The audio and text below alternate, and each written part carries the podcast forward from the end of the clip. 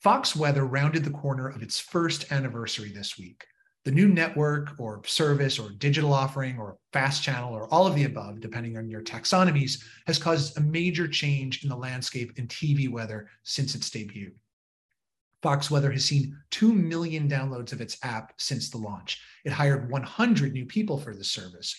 40 of them are meteorologists, and one of them is Amy Freeze, my guest today. Amy is also presenting a special on the 10 year anniversary of Superstorm Sandy on Fox Weather this week. And just to get this out there up front, she has the best name ever for someone doing weather on TV, though I'm sure she's absolutely sick of hearing that from people. I'm Michael Depp, editor of TV News Check, and this is Talking TV. This week, I'm coming to you from beautiful Atlantic Canada, where the weather is just lovely. I'll be talking with Amy Freeze about how Fox Weather has evolved since it launched and how Sandy and the powerful storms that have followed it have changed TV meteorology. We'll be right back with that conversation.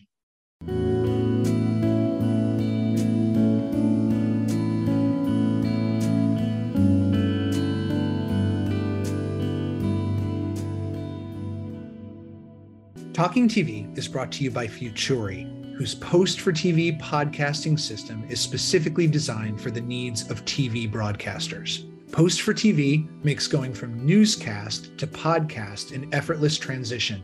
It enables broadcasters to create, publish, analyze, and monetize both broadcast on demand and original podcast series from the same platform. Post for TV is a powerful system for capturing podcast opportunities in a turnkey fashion. It ingests and automatically edits newscast audio for optimum fidelity and publishes blocks or full newscasts to on-demand audio platforms. You can learn more about Post for TV at futurimedia.com slash post for TV.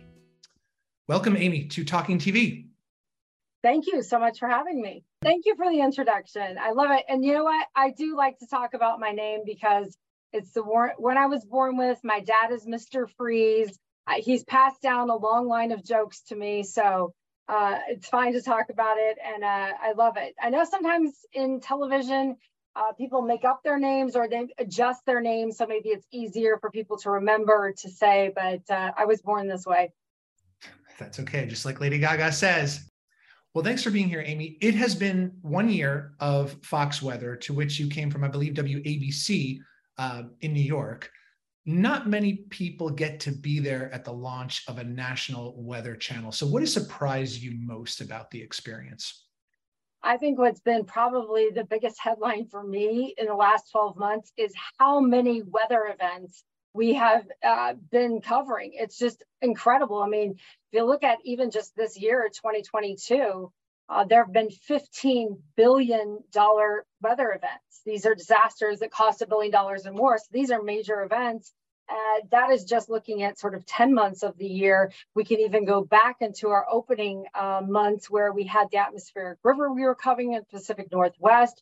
We had huge severe storms across uh, portions of the Midwest late into last year. So I think the overwhelming headline for me as Fox Weather's debuted is the amount of significant weather we have uh, been able to cover. Yeah, you had an immediate baptism by fire essentially when you launched. Um, you you launched with a lot of very fancy weather tools in your arsenal there which ones have been the real differentiators for you in terms of being able to give something that's really unique to your audience? Well, without a question, the Fox Weather app is the number one thing because that puts weather at people's fingertips. And it's an app that allows people to use um, real time weather data. It also allows you to forecast like never before because we're giving you long term forecasting data within that app. And it also gives you within like two seconds of opening the app a stream of weather coverage of whatever major events going on. And we also have weather across America. So it kind of does all the things that people would like to have at their fingertips at once. So I think that piece of technology is vital. It's unlike anything else. The other thing that's been pretty important for us is the Fox weather model, which is a forecasting set of data that allows us to forecast where the storms are going to be next, where they're going to be the most powerful. And that was a really efficient tool for us in Hurricane Ian. Mm-hmm. And Fox Weather has got a nice push out of the gate by being simulcast uh, weekend mornings on Fox Business from 6 to 9 a.m. Eastern. And I understand you've also occasionally cross pollinated content with Fox News around major weather events. I'm sure that you get a lot of anecdotal feedback from viewers, but I wonder how are they telling you that they're finding this channel? You know, it's pretty surprising to me. Even today during the live stream, I had people texting me. I'm thinking of live stream, but they're watching now on Fios. So they're catching it and discovering it for the first time in different places.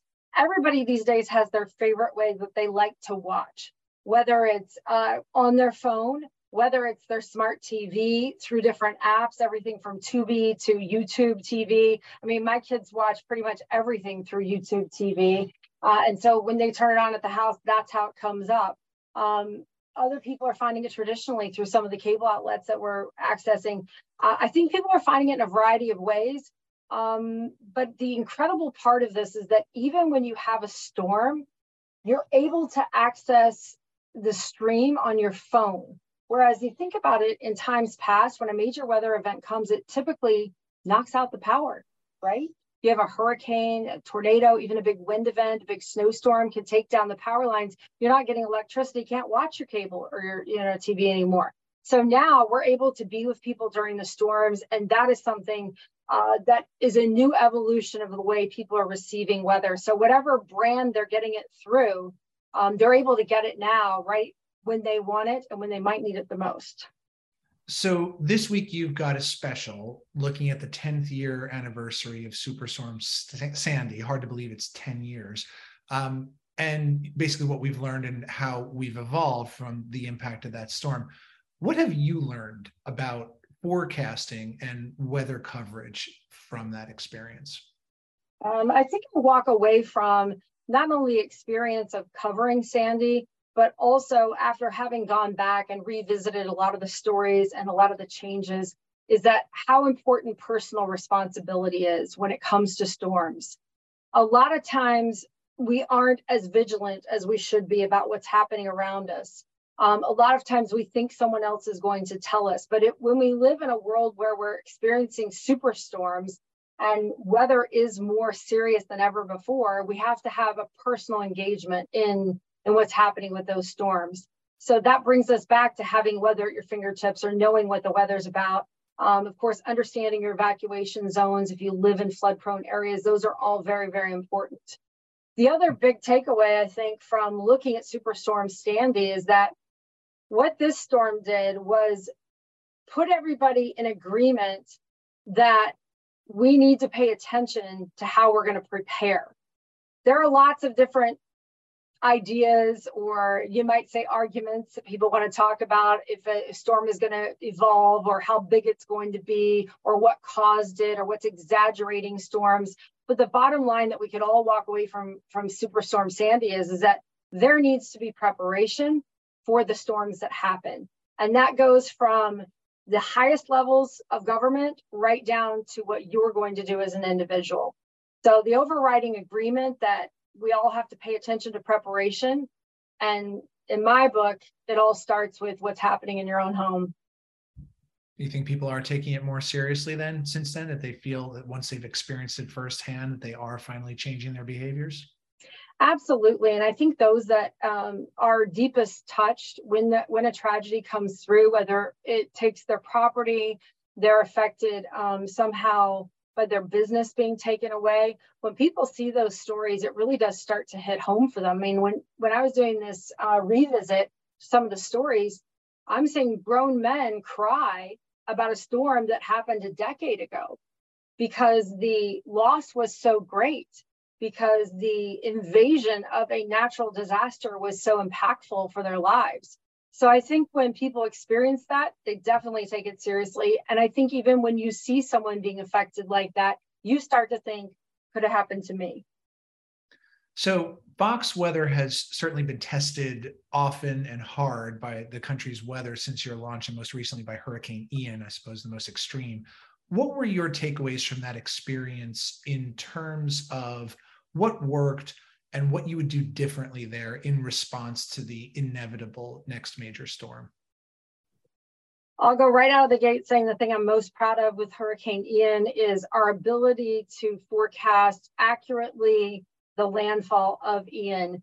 Um, other entities might have done a, a, projection sooner or whatever, but it was not the precise and accurate thing. And accuracy is really important um, when it comes to talking about forecasts and talking about what's happening during the forecast. The other thing that really was incredible with our Hurricane Ian coverage is not just the forecasting about when, where, and what was going to happen, but the fact that we had people in place as the storm was coming in. During the storm itself, we had coverage of these just intense, uh, wild conditions from Hurricane Ian. And then we were there as the evolution of this disaster was happening. I mean, we had teams uh, that were on air for um, it seems like 24 hours or more straight talking about the storm and then have proceeded to stay in place for about a week afterwards. So uh, we did have a lot of eyewitnesses along with the forecasting that went with it. So that's what you see as what worked. What about what you do differently or what you're learning about what has to change perhaps in reporting major events like that I think one of the things that could change um, that might make us better at what we're doing is interaction.